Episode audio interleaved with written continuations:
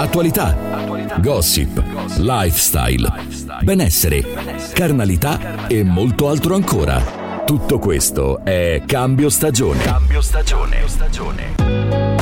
Di nuovo bentornati in onda e ancora buon fine settimana da Manuel Bartolini con Cambio Stagione, il programma che veste il vostro weekend. Io come sempre aspetto i vostri sms al 334 9229 505. Ci andiamo adesso a collegare con Marco Costantini. Buongiorno Marco, benvenuto a Cambio Stagione. Buongiorno, buongiorno. Allora Marco, tu sei uno scrittore che ha scritto questo bellissimo libro che, dal titolo L'angelo di stoffa. Grazie, grazie. Mm. Io ho dato una... una... Innanzitutto... vai, vai non mi sento uno scrittore, ma mi sento un raccontastorie, che racconta è un po', diverso come situazione perché, Dimmi, perché? è una passione nata eh. negli ultimi 4-5 anni, sì. quella di raccontare ciò che capita nella vita. Eh. Uh-huh. Beh, questo è, e Angelo di Stoffa è, è proprio l'esempio di, della famiglia arcaica italiana, cioè i nonni, sì. è vero. un genitore. È la storia di, di Federico giusto? Un, di Federico. Federico che è un ragazzino che vive a Lavinio, un comune nei pressi, nei pressi di Roma.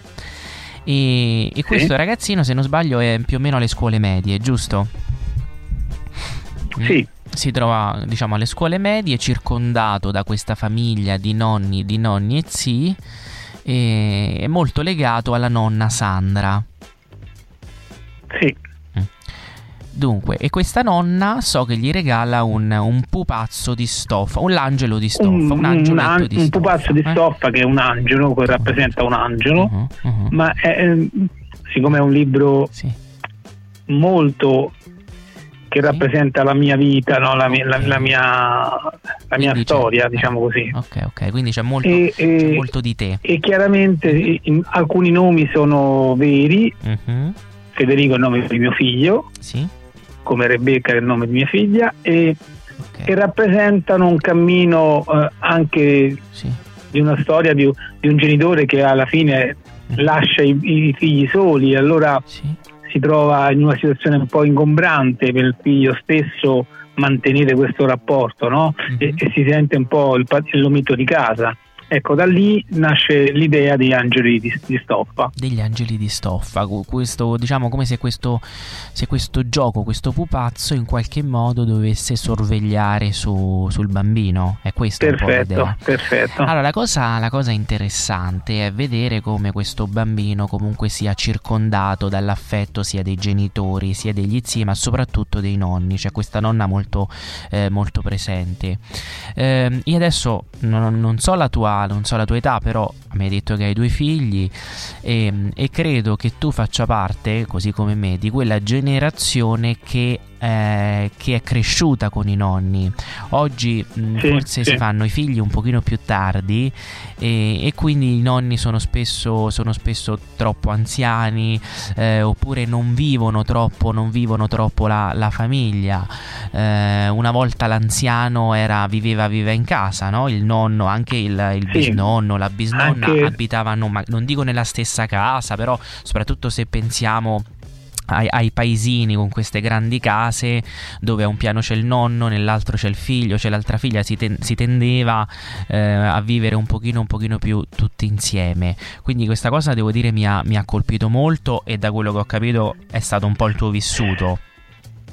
Sì, di, mm. diciamo io, vabbè, io sono cresciuto con i miei nonni, mm-hmm. nel senso che comunque erano sempre presenti nella mia vita. Mm-hmm. Come me, i miei figli, sì. i miei genitori, i genitori della mia ex moglie sono stati sempre presenti nella loro vita. Mm-hmm. Cioè, com- comunque hanno avuto eh, mm. la fortuna di avere i nonni che eh, diciamo che sono stati fino all'ultimo sì. giorno per loro un, una speranza, una speranza, quando avevano bisogno di una parola di conforto li trovavano. Okay. E questo un po' è successo anche quando c'è stata la pandemia. Uh-huh. Lì ho pensato molto a, alla dinamica dei nonni, no? uh-huh. Avevo ancora mia mamma viva e, e, i miei figli tutti i giorni la chiamavano, volevano sapere come stava. Cioè, questo era l'affetto che si era creato. Per me questa cosa che si sta perdendo ormai nel tempo uh-huh. eh, non, non, è... Eh, non è bella, nel senso che oggi le famiglie hanno bisogno dei nonni, tante famiglie come tu saprai, come insomma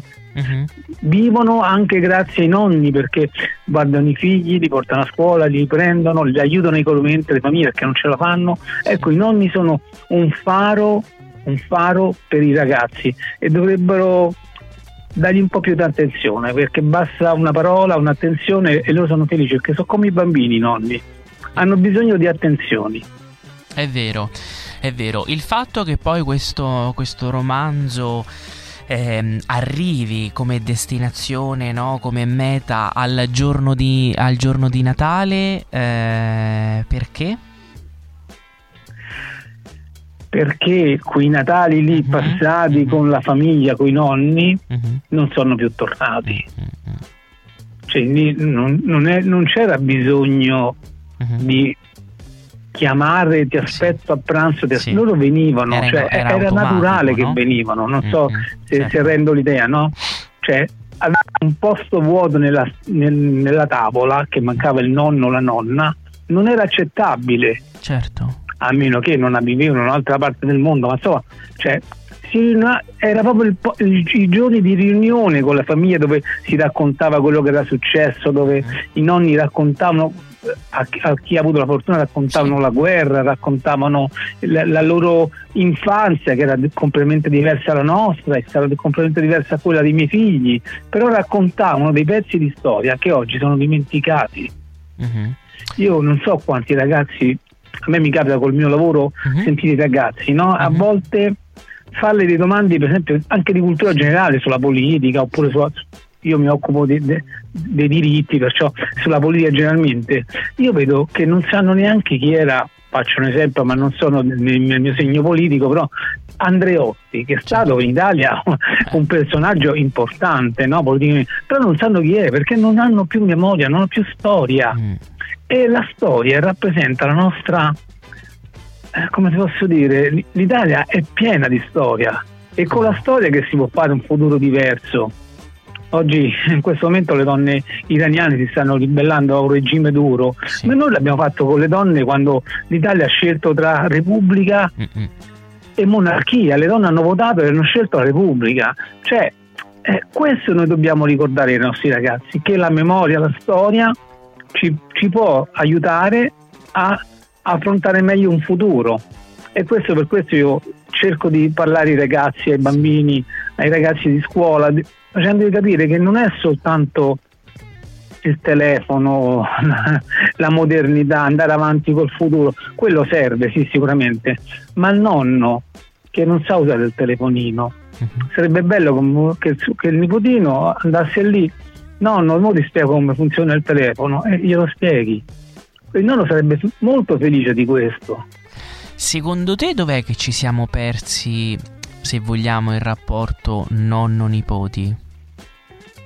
Beh, ci siamo persi questi rapporti da quando, diciamo, da, da quando un po' le generazioni dopo la mia, io ho 62 anni, insomma, non sono giovanissimo, però ho vissuto negli anni 80 e 90 dove credo che sia stato l'apice della, della, della bellezza sia culturale che della prosperità di questo paese. Da quel momento in poi sì. l'Italia ha perso qualcosa. Uh-huh ha cominciato a ragionare sull'egoismo, sull'io. Io, io, no, io invece come ho detto prima, io non faccio lo scrittore, non è il mio, il mio mestiere, io racconto storie perché lo scrittore è un lavoro molto professionale dove eh, la gente ha tutta una serie di cose, io invece cerco, io penso, con, con 20 giorni scrivo un libro perché è una cosa che mi viene da dentro Diciamo che non, tu sei uno che, sei uno che, si guarda dentro e intorno e racconta un po' quello che vede, quello che perfetto, sente. Perfetto. Eh? Possiamo definirti, definirti così. Eh, l'angelo, l'angelo, di stoffa, questo è il titolo di questo, di questo romanzo che io vi invito a, a leggere eh, durante questo weekend e perché no, proprio perché il, il, romanzo volge al Natale e anche noi piano piano siamo sempre più, più proiettati, direi che potrebbe essere un, un bellissimo regalo, regalo di, di Natale. Eh, sì anche perché il romanzo è mhm. uscito da pochi giorni su tutti i siti sì. eh, nelle librerie, ma noi presenteremo a Roma il 15 di ottobre il libro in anteprima. Ok, il 15, il 15 di ottobre, eh, il 15 di ottobre, perfetto, a Roma. Eh, dove c'è qualche pagina, qualche pagina social dove, dove, possiamo. Sì, guarda, c'è eh. Sheila Bobba che è, la, che è sì. una persona straordinaria, che è la mia editrice, okay. dove con la SBS Comunicazione sta facendo molta, uh-huh. eh, molto social, molto, mentre io non sono così social, okay. molto social e, e chiaramente in questa, in questa giornata ci saranno tante altre situazioni, ma ci sarà anche la presentazione del mio libro perché c'è una festa eh, a lei dedicata perché sono sì. Mm, una festa sì. della sua associazione senza barcode. Esatto, Perciò tra poco ci raggiungerà anche Sheila. Noi vi aspettiamo, tanto in libreria andate, sì. prenotatelo perché questo sarà veramente un bel regalo di Natale, ma in esatto. più è un libro che è stato selezionato per Casa Sanremo. Bene, allora incrociamo le dita e io direi che se ti incrociamo le dita eh, sicuramente dai, e facciamo, facciamo, partecipiamo pure a questo evento e poi ci aggiorniamo, ci aggiorniamo più, più avanti se ti fa piacere, va bene? Come no, come no. E allora, grazie ancora a Marco Costantini. Allora diciamo racconta storie, in questo caso dell'angelo di stoffa. Grazie Marco. Grazie mille, grazie a voi e della vostra disponibilità, siete sempre grazie. molto attenti alle problematiche eh, che, che, esistono in questo paese. Grazie mille. Grazie Marco, grazie, buon weekend. Bene, bene, bene. Allora, l'angelo di stoffa, questo è il titolo. Segnatevi appuntamenti e contatti, date uno sguardo e poi magari il prossimo weekend mi fate, mi fate sapere se, se, avete letto qualcosina. Noi adesso ci, ci ascoltiamo un po' di musica e poi torniamo. Cambio stagione, quando non è solo una questione di buon gusto, ma soprattutto di buon senso. Cambio stagione. Curato e condotto da Manuel Bartolini. Manuel Bartolini.